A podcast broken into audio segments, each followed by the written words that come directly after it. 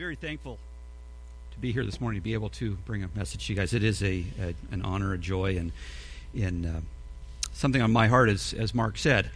Um, I've been very thankful to be having been brought up in a home with a mother who feared God and challenged me regularly to study the Word of God, to know it, to learn it, to know Scripture.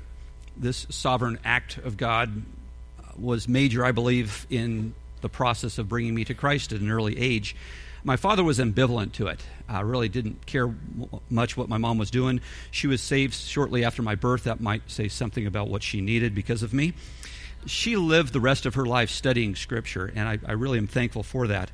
But unfortunately, she learned, she leaned quite a bit into hyper-dispensationalism, which prompted her to focus all her attention on the Epistles and on Revelation. She really didn't spend much time in the Old Testament or even in the Gospels. After all, the Gospels to her were written to Jewish people and not to the Christians. Christ hadn't died yet, and so she said that, that those things really weren't that much for us. That those people were under law, not under grace.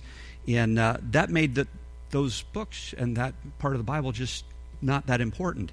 And, uh, and they were for the Jews and uh, and not the New Testament saints. So I grew up hearing uh, that Matthew through John really um, need not be studied because the things that are in there, the promises contained within there, were directed to the Jews or the tribulation saints who would read it at a later date. In fact, I pulled out her old Bible that I have, and it has a tremendous amount of her personal notes in it. I, I love looking at that sometimes.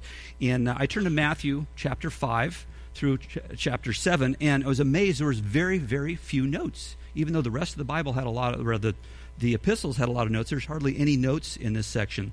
Most of the notes that were in there said, "For tribulation saints," with a big exclamation mark on it. So she kind of thought that's what all these things were for, therefore they weren't that relevant.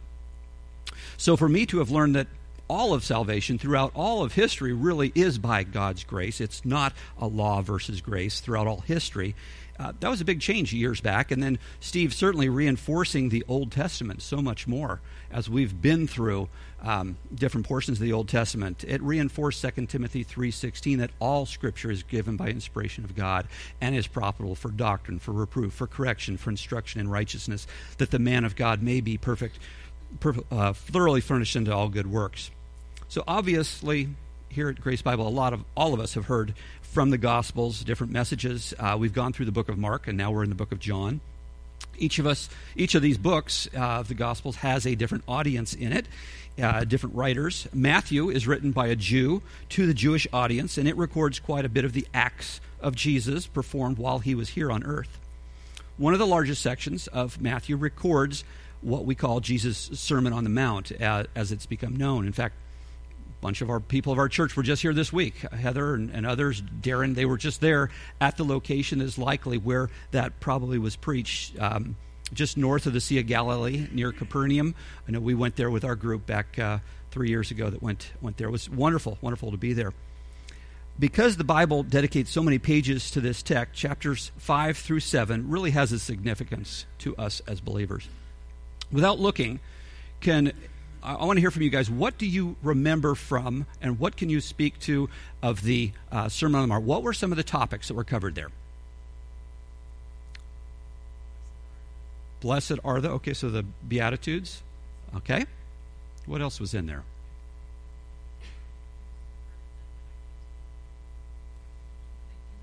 You have heard it said, but I say, so the contrast. This is what the Jews were telling, and this is what Christ is telling. Okay. I'll let you cheat a little bit. You can go in and actually open it up and look. Taking care of the poor. There's a, a portion there in that, yeah. You could. Loving your enemies. Okay. You can open it up and look if, if there's something that'll jog your mind there. Give me some more thoughts of things that you remember once you once you open up. Oh, yeah, I remember this passage. Anything that, that grabs your attention that was something important to you. Highlights. Lord's Prayer is in there, yeah. Not being anxious, yeah. There's there's just a whole bunch. You're you're going to see a whole bunch of stuff in there. Well, I want to visit, revisit the Sermon on the Mount this morning, but from a completely different perspective. One from someone who may have been there, but did not follow Christ. He was not one of the disciples. In fact, he rejected Christ during his earthly ministry. He was a rebel. Yet he knew far more about Christ than anyone else, almost anyone else there when this message was preached to those gathered for the Sermon on the Mount. Eventually, though, he would write a book about Christ. In fact, he wrote the very first book, the earliest book that we have written in the New Testament. So kind of an interesting perspective here. For those of you who have been through B T I, you know what Steve always pushes time and time again. Context is so important. When was a book written? Who was it written by? What was transpiring at the time? And who was it written to? These are important things for us to know as we look at a passage of Scripture. Well, the Sermon on the Mount was likely preached within the first year of Christ's ministry. Uh, he had al- already done a few miracles. He's now starting to get the attention of quite a few of the Jewish leaders. He'd separated himself from his family. He's gone away from them, and now he's off with the twelve and with the rest of the disciples. Uh, he's about thirty years old or so, and he's traveling quite a bit, which um, included much of his preaching. So w- who would have had the closest personal insight on Christ? It would be his own family. His mom, Mary, his half-brothers and sisters, and, and contrary to Roman Catholic dogma, which says that Mary was then a, uh, a virgin after that time, Mary did have other children. Jesus was her firstborn. Mark six three lists James, Joseph, Judas, and Simon. In Galatians one nineteen, Paul calls James the brother of our Lord. And because James is always listed first in any list of his brothers, it's logical to assume that he was probably the oldest after Jesus. Wouldn't it be great to get some insight into who Jesus really was from him? Wouldn't that be terrific to know that? Well, we do have something to look at because our New Testament contains the book of James, but we have to consider first who is the author of the book of James. There's quite a few different Jameses listed in the Bible. Uh, there was James, the son of Zebedee, and uh, brother of John. He was rather important at some point. But he was martyred, uh, it says in Acts twelve two, which is before the book of James was written, so we rule him out.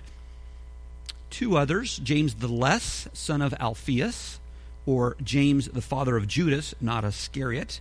They've never been considered as serious scho- by any serious scholars to be the ones who, who wrote this. So that leaves James, the half-brother of Jesus. If you compare the words of the book of James with those of Acts fifteen, which is a letter that is written by James after the uh, um, they have the council there in Jerusalem, and you look and there's a lot of similarities in there. Words like greetings, beloved, your souls, visit, keep, and turn. So most conservative scholars agree that the book of James was written by Christ's brother James. We we do know from James, I'm sorry, from John chapter seven verse five that he rejected Christ. It says, for not even his brothers believed in him. He, they, his family, except for Mary, had rejected him. And he was likely not at the crucifixion, because we hear Christ saying uh, to John, take care of your mother in John, uh, take care of his mother in John nineteen twenty-seven. But First Corinthians fifteen seven tells us that after Christ's resurrection, he appeared first to James and then to the apostles. So you can see the timing, what he did and when. He went on, though, to become a very prominent leader in Jerusalem, according to Acts twelve seventeen. So something happened there. Somehow, um, soon after Christ's resurrection, James finally saw, really, who Christ was, his half-brother, and he bowed his knee to him. Imagine that scene. Wow. I've lived with this guy my whole life, thirty years. I've known him, and I missed it. I didn't recognize it. Wow, that'd just be amazing to recognize that. How many of you have had siblings growing up? Yeah, you've had siblings. Well, you knew them pretty good, didn't you? Yeah, you knew them. And how many of you had siblings who were perfect, never did anything wrong? No. Imagine the frustration that James had never seen Christ do anything wrong. How frustrating that would have been. Always getting in trouble for what he did and never seeing Jesus get any spankings. That's jealousy, and that's envy. Why can he just not get in trouble, and I do? We know that Joseph and Mary knew Scripture, and, and surely they talked often in the home about scriptures, the Old Testament, and I would have loved to hear some of those, you know, thinking of Joseph, knowing that this is a promised Messiah as the angels had told him. What what is he saying to the, the kids there, you know, the other br- brothers and stuff? You better take care of your brother here. Don't uh, don't mess with him. That'd be really interesting. Um, they were godly parents. That's why they were chosen, not because they were perfect. Yet, here he is, James, and his brother is the one who inspired the actual scripture that they're reading and, and knows it inside and out. I could just imagine the conversations around the dinner table for devotions, evening devotions, you know, how that's going. Or uh, or maybe in Sunday school, there is in Sunday school, Jesus would always have the answer when it wasn't Jesus was the answer, though, like it is now in Sunday school. Amazing. Is he always had patience when his mom and dad weren't being fair. That would have been just amazing to watch that. Because um, obviously his parents, just like us parents, here it is Father's Day, and I know the times that I incorrectly, or I had anger, or I had sin in my heart when I was correcting. Imagine Christ being the one that you're trying to correct, and you just know that you've messed up. Forget it. If you were James, wouldn't you be kicking yourself after recognizing all this? Why didn't I think? Why didn't I see this? Why didn't I ask questions? I can see now that he did what he did in that situation. You know, seeing what Christ did. Okay, now I know why he acted in such a way. Or uh, I can see mom and dad asking the questions of, you know, okay, kids, who made the stars and the trees and the moon? And, you know, was it Yahweh? No, I did it. Jesus would be able to say, I made them. No, that's not the way things went. So when Christ left to travel for his ministry, I have the feeling James may have gone to check out what he said. Now, what is this about? I, I've kind of been watching him. I've rejected him. He may have gone to go listen to him. Undoubtedly, he heard these same truths all throughout the first thirty years of his life. I'm sure Christ would have been sharing on such a similar level. So this morning, I want to make a case for the Sermon on the Mount from the book of James. It's it's really fascinating here. Although James does not mention his own, uh, the fact that he is Jesus' brother in the book of James, that really fits the narrative of the book. The first line of the book sets the stage. James, a servant of God and of the Lord Jesus Christ. So he does not see himself in any position of authority or value because of being Christ's brother. It's, no, I am a servant of this guy. He humbly saw that he did not have any elevated position as being his brother. He denied all positional authority as a sibling. He served Christ all the way to martyrdom. So he saw the consistency of this. The main theme of the book of James is true faith is always accompanied by good works. So we want to look at that. So as the author of the very first book written in the New Testament, written around forty-four to forty-nine A D, just thirteen to seventeen years maybe after Christ's death, James, who was not one of the original disciples, gives us an inspired perspective of his knowledge of the gospel that's not a theological treatise. This doesn't have a lot of deep theology in it, rather a practical guide really to daily life as Christians. And I think that's what I like so much about the book of James. It really is practical. And you think about that first church there in Jerusalem. They didn't have any New Testament. And so what are they doing?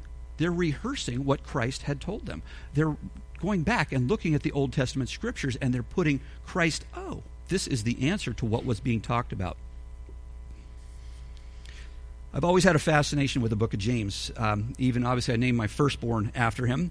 But I've, I've never looked at it in this light. What the brother of Christ remembered and learned from the Sermon on the Mount, if he was there. So it's not going to be a theological content lesson this morning. Rather, hopefully an inspiration for you guys in your personal study to look at ways that Scripture parallels Scripture. How do you interpret one Scripture in light of another, and how do they tie together? That gives us a love for the amazing way that Scripture has been written. Our omnipotent God has given us so much to learn. So that's why that's what I want you to get out of this study, is really what how you compare one passage to another to look to inspire you to really study Scripture more. So open your Bibles, if you would, with me to the book of James. And this book has a really short introduction. We already mentioned the intro line, James, a servant of God, of God and of the Lord Jesus Christ, to the twelve tribes in the dispersion greeting. So this is written by James to Jews who are scattered because of the persecution going on. Likely many of the Jews that are in his congregation are being threatened, are being persecuted, and they're getting out of Jerusalem. It's getting a little too dangerous there. And he's the head pastor by now, so he's in charge of this church. The other, many of the other disciples have either left, gone different places as well. Undoubtedly, he had rehearsed the gospel with them many, many times, and, and they've heard that, and now they've dispersed. They've gone out with them. Um, he also would have then followed the lead of Peter, John, and even Paul. They did the same thing when they had met at the council at Jerusalem. And that's where Paul explained the Old Testament now in light of the New Testament. Seeing what we now know, we can look at the Old Testament and say, aha, here is the Christ of the Old Testament. So he's taking this and putting it in writing for the for the first time to uh, to be able to help those Jews who are being scattered abroad. So rather than reading James now, I want you to stay in James, but I'm going to read a section from the Sermon on the Mount, from Matthew five through seven, and you get to identify how it matches in with the book of James. I've never done this in a Sunday school setting. It may be a total disaster. You might walk out of here saying, what in the world was Grant thinking? But we're going to try this for a little bit. If you're listening online, I'm going to be having, um, there, there might be points where you won't hear this, but you can just follow right along in the book of James with us. We're going to try to do this in order. So here we go. First, Matthew five, ten through twelve. Blessed are those who are persecuted for righteousness' sake, for theirs is the kingdom of heaven. Blessed are you when others revile you and persecute you and utter all kinds of evil against you falsely on my account. Rejoice and be glad, for your reward is great in heaven, for so they persecuted the prophets who were before you. Could I have someone read James one, verse two and three? Gabe, you got that?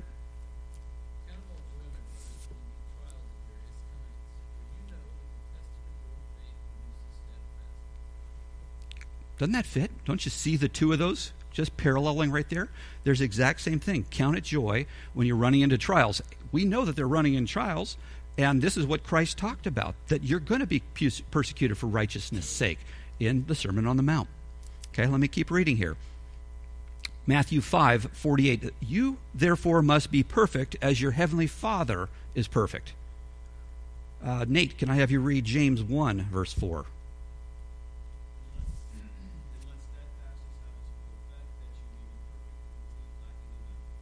So there's how you're perfect, is we're going to find out, asking God.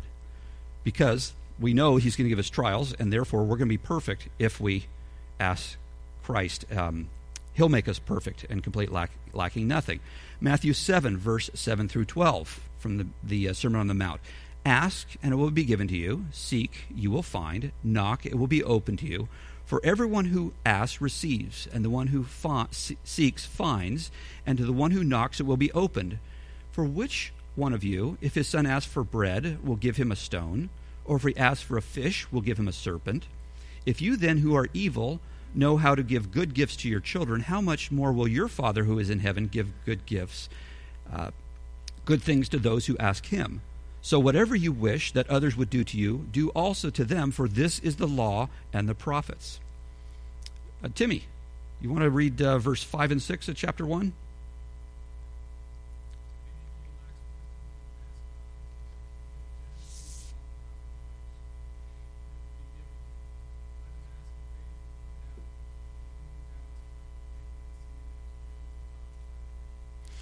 So James is talking about faith and what it's like. And we saw back in the Sermon on the Mount that faith is you ask Christ, he will give you what you need. You will be taken care of. And then you act the same way to others. There's a practicality to both. Matthew six, twenty-four. No one can serve two masters, for either he will hate the one and love the other, or he will be devoted to the one and despise the other. You cannot serve God and money. Uh, Daryl, you want to give me verse seven and eight?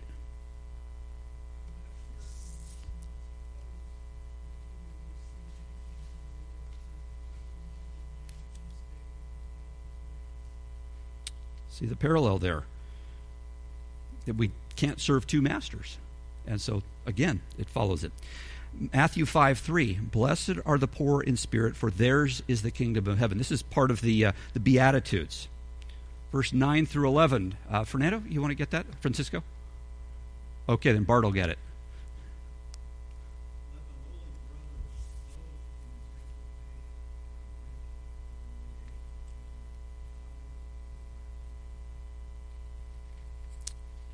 Keep going. Verse eleven.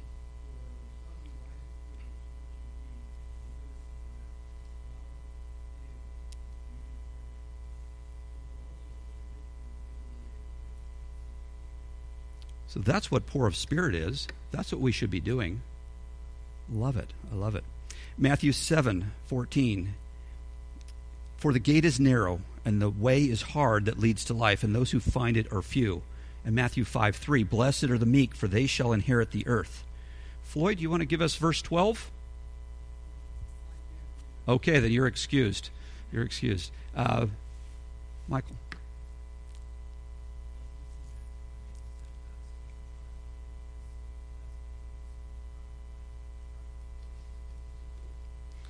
Isn't that what the narrow gate is about? Being steadfast in what we're doing. I just love these parallels. Matthew six thirteen, and lead us not into temptation, but deliver us to, from evil. Uh, let's see, uh, we got Jeremy. You want to catch that? Uh, verse sixteen to eighteen. I'm sorry, uh, thirteen to fifteen.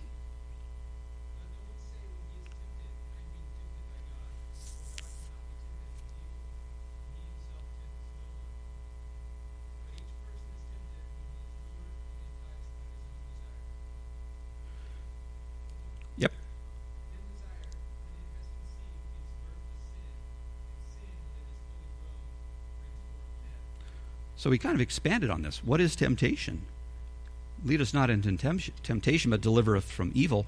But we aren't tempted by God. We know that. So there's the parallel with temptation and what happens to it. Matthew five eight. Blessed are the pure in heart, for they shall see God. Verse twenty-five to twenty-six. Therefore I tell you, do not be anxious about your life, what you will eat, what you will drink, nor about your body, what you will put on. Is not life more than food? And the body more than clothing? Look at the birds of the air. They neither sow, nor reap, nor gather into barns, yet your heavenly Father feeds them. Are you not of more value than they?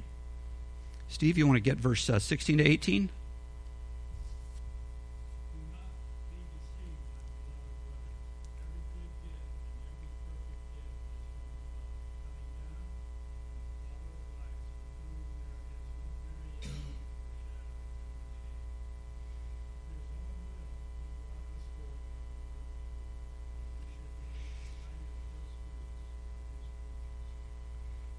See that? See the parallel there? There's a just it's just so easy to see a lot of these things. Matthew five twenty-one to twenty-two. You have heard it said that of of those of old, you shall not murder, and whoever murders will be liable to judgment. But I say to you that everyone who is angry with his brother will be liable to judgment. Whoever insults his brother will be liable to the council. Whoever says you fool will be liable to the hell of fire.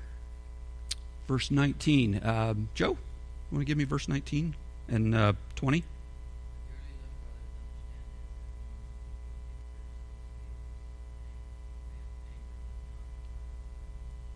And twenty-one?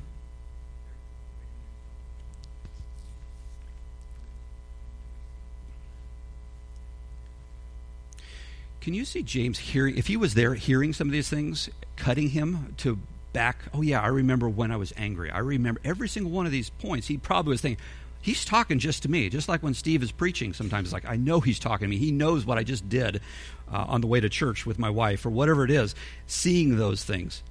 Um, but don't be deceived. Every good gift matches exactly of what it is that uh, we know that God will give us all the gifts we need. He takes care of the birds of the air. He takes care of all these things.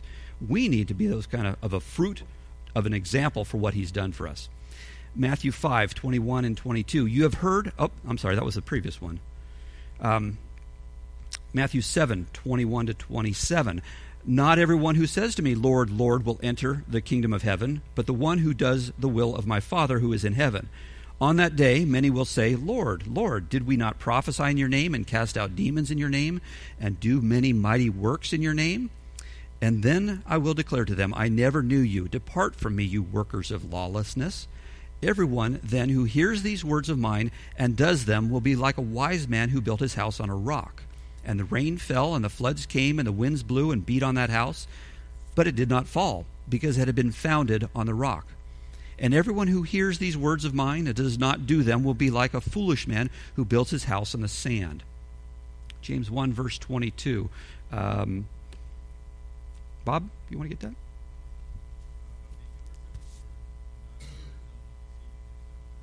I'm sorry, go through twenty-five.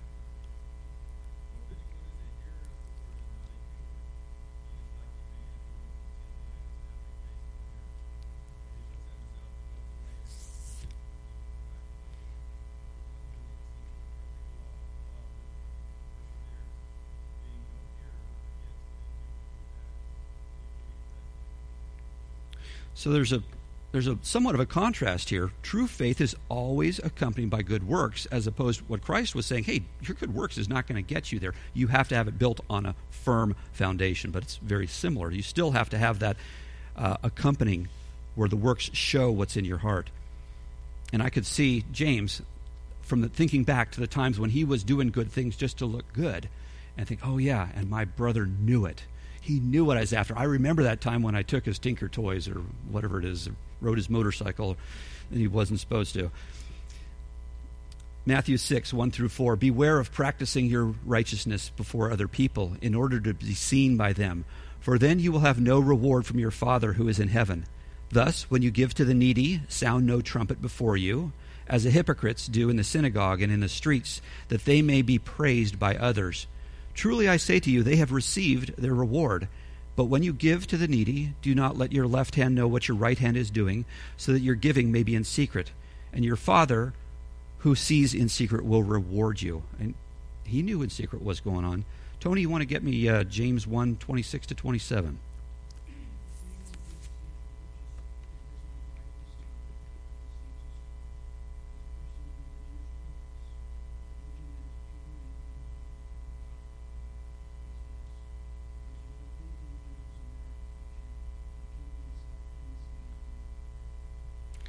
Okay, that was only one chapter of James. Wasn't that cool?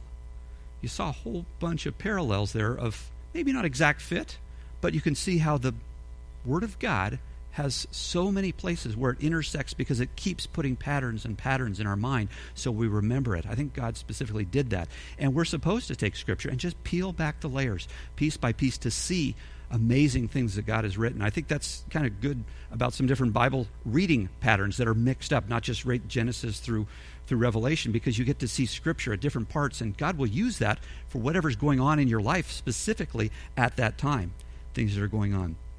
Let's look at chapter two. Matthew five, forty through forty-two. And if anyone would sue you and take your tunic, let him have your cloak as well. And if anyone forces you to go one mile, go with him two miles.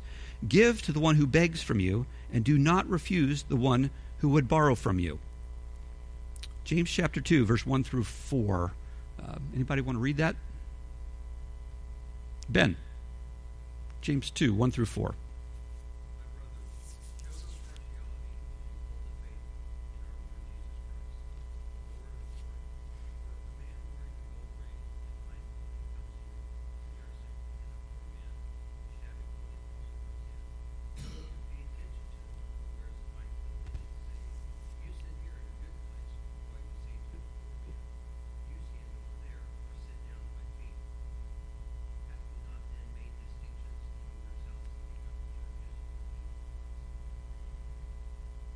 Often isn't isn't our generosity predicated on our partiality? And we'll be generous to people, and we're being partial to them. So Christ is saying, hey, you need to be generous. You you need to be, if someone asks you for your, your uh, they sue you to take your tunic, give them your cloak as well. Go that extra mile. Give the one who begs to you. Don't refuse when someone has need. And, and James is saying, don't have partiality. When somebody comes to you and has a need, or whatever it is, don't show any partiality to people. Um, don't make distinction among yourself and judge people's evil thoughts. Matthew five, three and ten, blessed are the poor in spirit, for theirs is the kingdom of heaven. Blessed are those who are persecuted for righteousness' sake, for theirs is the kingdom of heaven. James, you want to read uh, James two, verse five through seven? Oh, you have that? Oh, you're not there. I thought you were looking in your Bible there. Chad, you got that?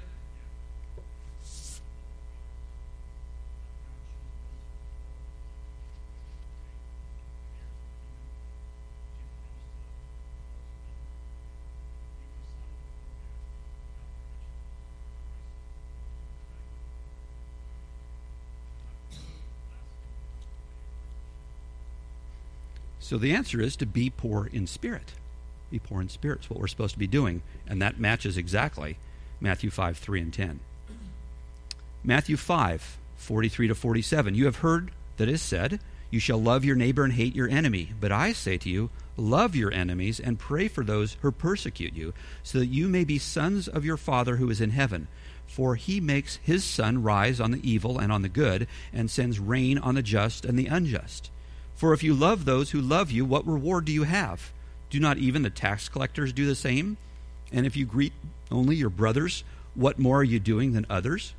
Do not even the Gentiles do the same? You therefore must be perfect, as your heavenly Father is perfect. Verse eight and nine. Anybody else back in here? Anybody want to read that? Yeah. Oh, Sam, I'm sorry, Sam, I missed you there. Yeah.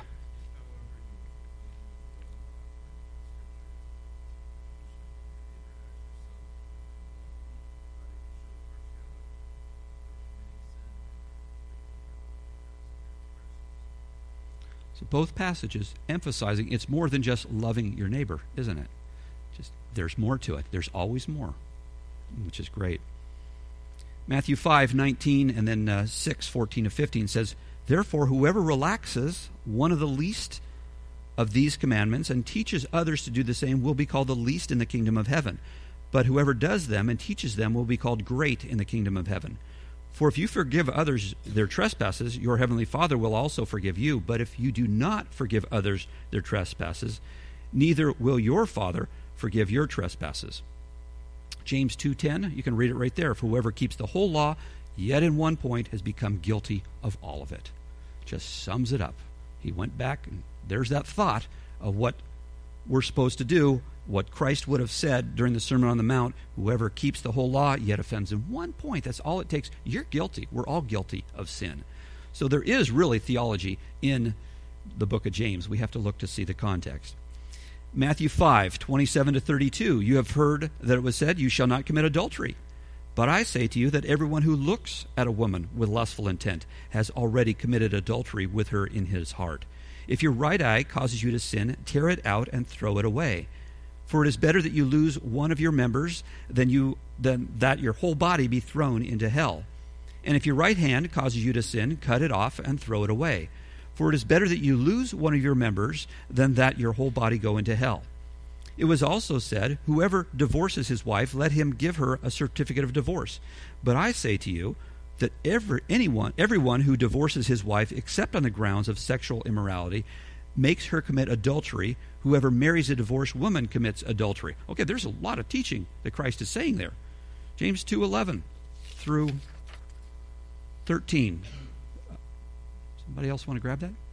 Oh, Ann?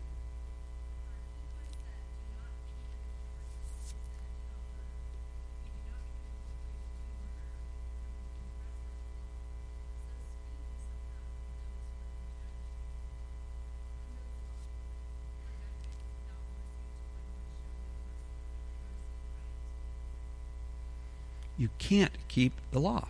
Your unrighteousness requires Christ's mercy.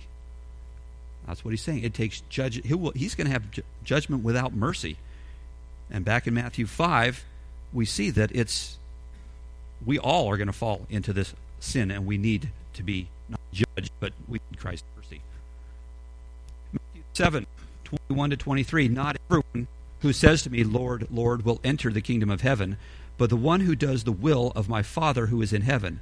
On that day, many will say to me, Lord, Lord, did we not prophesy in your name and cast out demons in your name and many mighty works in your name?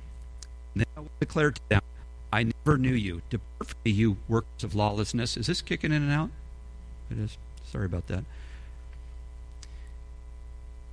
So the one who does the will of my Father who is in heaven. There's a lengthy passage here in James chapter two, verse fourteen to twenty-six. Can I have somebody read that? Gabe, you want to read that again?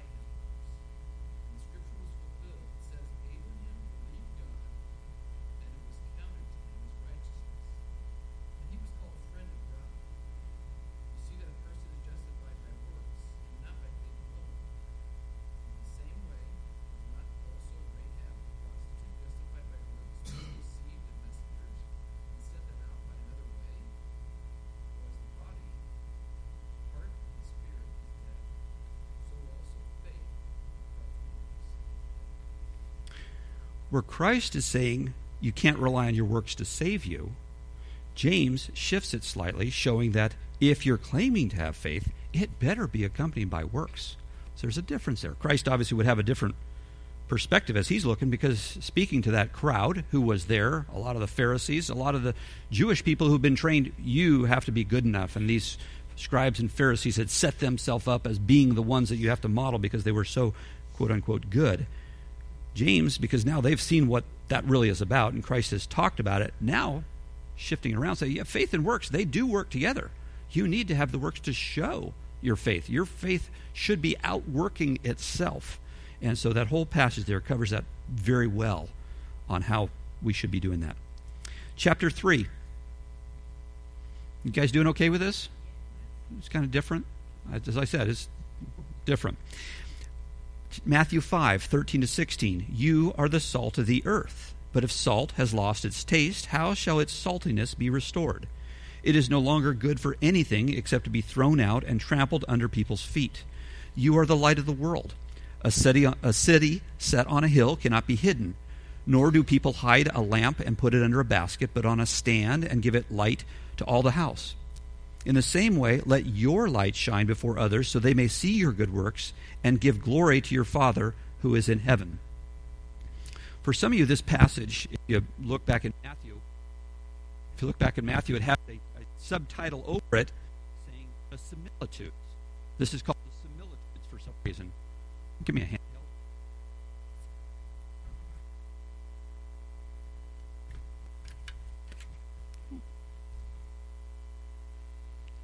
On, maybe. Nope.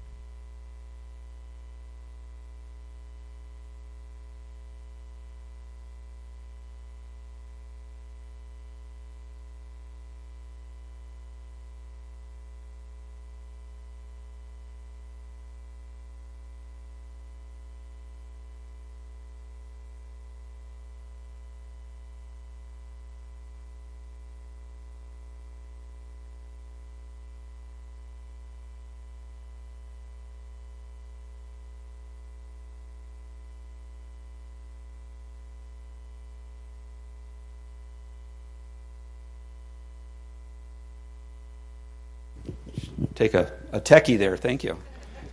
I'm coming to you in the future next time I need anything, Stacy. It's not quite as clear here, but James talks about the tongue as an example of how we could show our good works. In fact, he uses quite a few uh, metaphors from nature and common things throughout the whole book of James. It's really neat to see the, the nature that he brings in into it and just common everyday life uh, throughout the whole book. James three, verse one through nine. Nate, can I have you read that?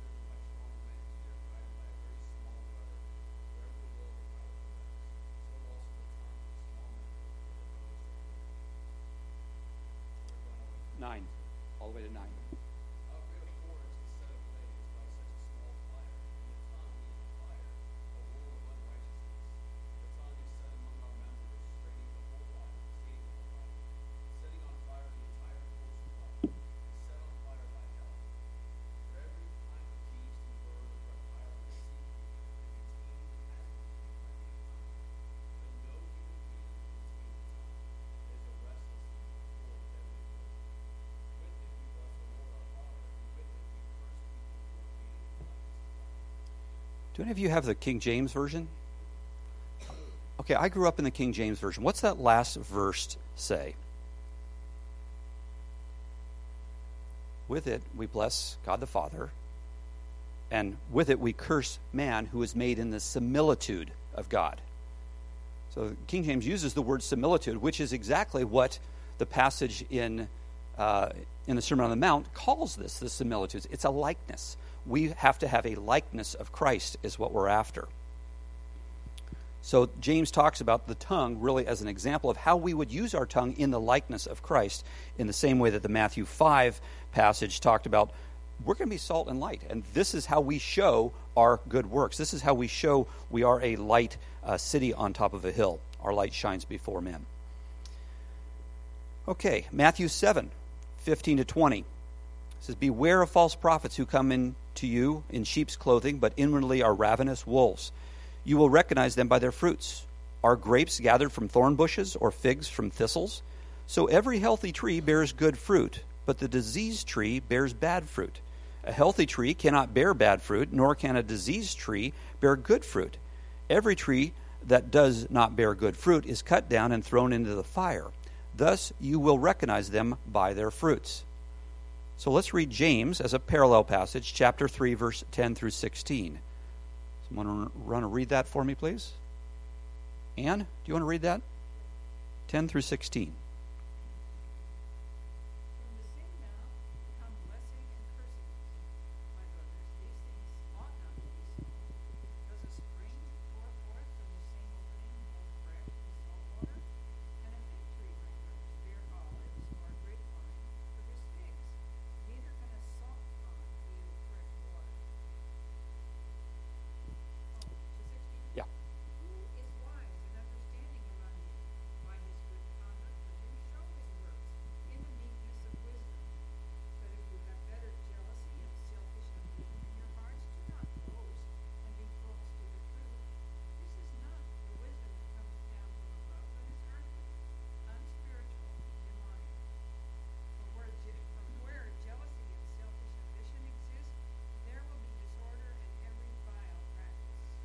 So we're really getting to the heart here, is what James is doing, and the Matthew passage Christ was doing.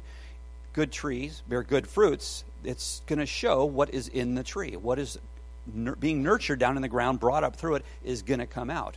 And the same thing James' passage says is salt water and bitter. A tree that's an olive tree isn't going to bear figs. We see that we will be known by our fruit. Moving on, Matthew chapter five, verse six and nine. "Blessed are those who hunger and thirst for righteousness, for they shall be satisfied.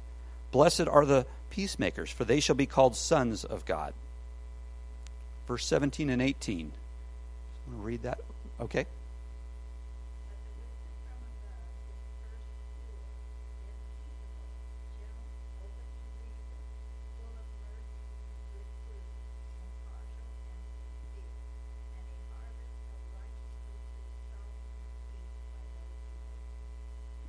So you want to know how to have peace. You want to know how to make peace. You want to know how to be a peacemaker. Well, it takes wisdom from above. James just ties the two together beautifully. I don't know that it was intentional, but I sure see a, a parallel there. Wisdom that's from above is peaceable. We know that. And in the same way, Christ would want us and told us in Sermon on the Mount to be peacemakers. That's how we do it. Moving to chapter four of James, Matthew seven, seven through eleven. Sermon on the Mount says, "Ask and it will be given to you, seek and you will find, knock and it will be opened to you. For everyone who asks receives, the one who seeks finds, the one who knocks it will be opened. For which one of you, if his son asks for bread, will give him a stone, or if he asks for a fish, will give him a serpent? If you then who are evil know how to give good gifts to your children, how much more will your Father who is in heaven give good things to those who ask him?" Verse one through three. Sam, you want to give me that? Of chapter four?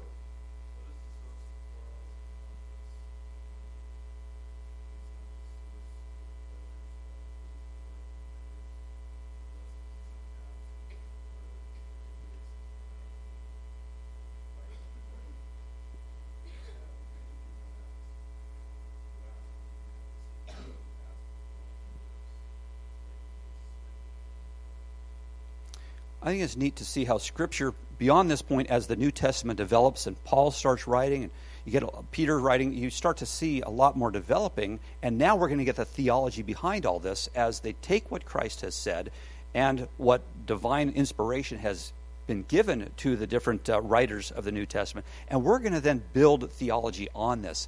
And, and that's why we have a complete New Testament. All Scripture is given by inspiration of God. Um Where are we at here?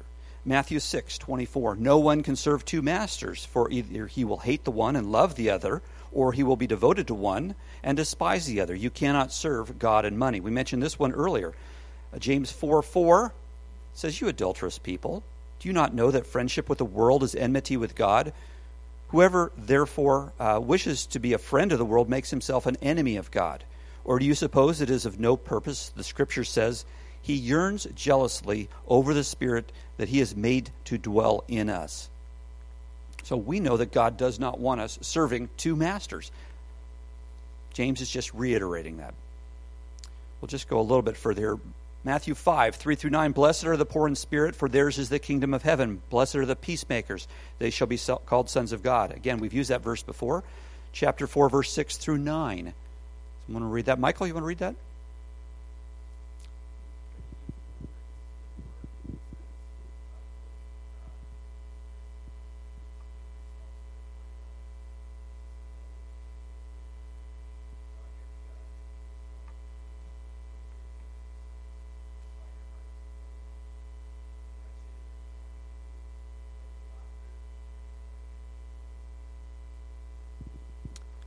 That's how we're blessed are the poor in spirit.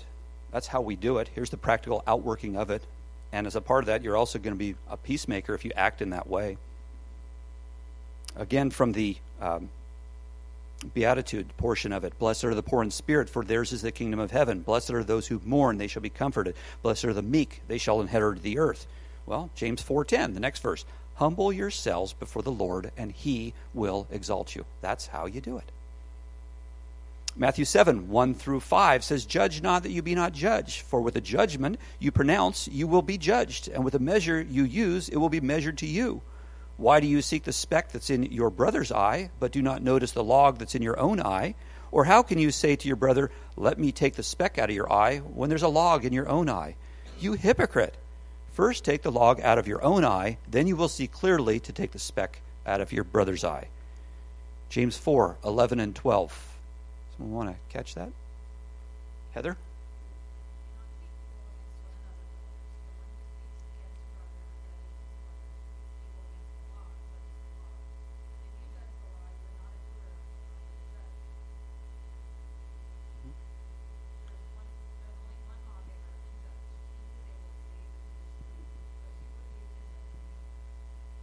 Great parallel. I mean, we should not be, we should first look at our own selves, as Christ would have said, and James reiterates that. Matthew six twenty-five through thirty-four, therefore I tell you, do not be anxious for your life, what you will eat or drink, or about your body, what you'll put on. Is not life more than food, and the body more than clothing? Look at the birds of the air, they neither sow, nor reap, nor gather into barns, and yet your heavenly Father feeds them. Are you not of more value than they? And which of you, by being anxious, can add a single hour to his lifespan?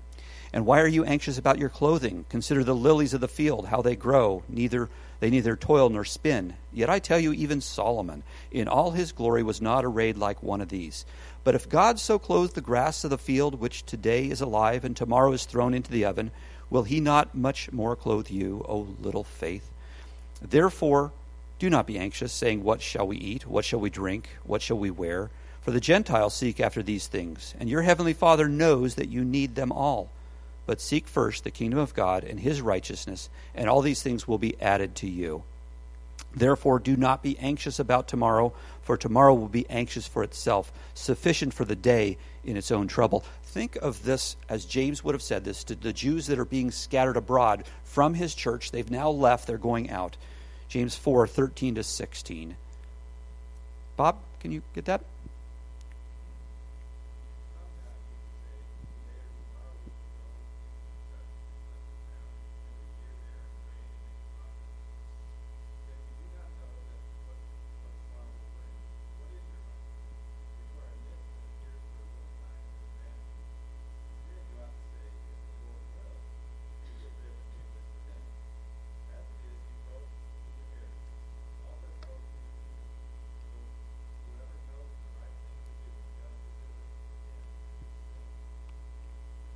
And that goes along that last verse with, you therefore must be perfect as your heavenly Father is perfect, in Matthew five forty-eight. We've just gone through four chapters of James, and just seeing very similar parallels throughout Scripture. And so sometimes actually opening up your Bible to multiple passages that might be cross-references is a great way to see how God in his infinite wisdom has put Scripture together in such a, a wonderful way. And if you look at the timing, you look at the history, you look at the context of when things are written, you can understand how they parallel well together. I think Steve does this much better really in the Old Testament, talking about Jeremiah and Isaiah and all these different prophets speaking at different times right when other things are going on. That's what I wanted you to walk away from here today. And if we looked at the Beatitudes, they specifically are reiterated in the book of James. That's kind of the nutshell. When we think of the Sermon on the Mount, we think of the Beatitudes, but that's in there. So hopefully you saw this, um, that one section taught by Christ, one written by James, the brother of Jesus, about sixteen to seventeen years earlier, later. It might Uh, be that some of the scattered may have heard Jesus' message the very first time. They may have been at the Sermon on the Mount, and they came to Christ, and now they're, they've been part of the church in Jerusalem. They've left out, and so they remember both. What a great parallel for them.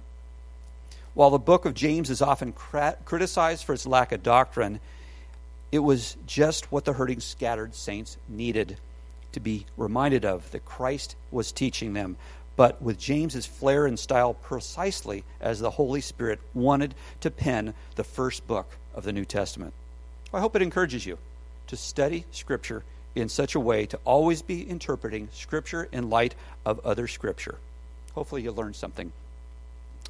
But we just read through for almost the entire book of James in that short period of time, and uh, we covered all of the major issues of the Sermon on the Mount within that. Isn't that neat? Well, let's close in prayer.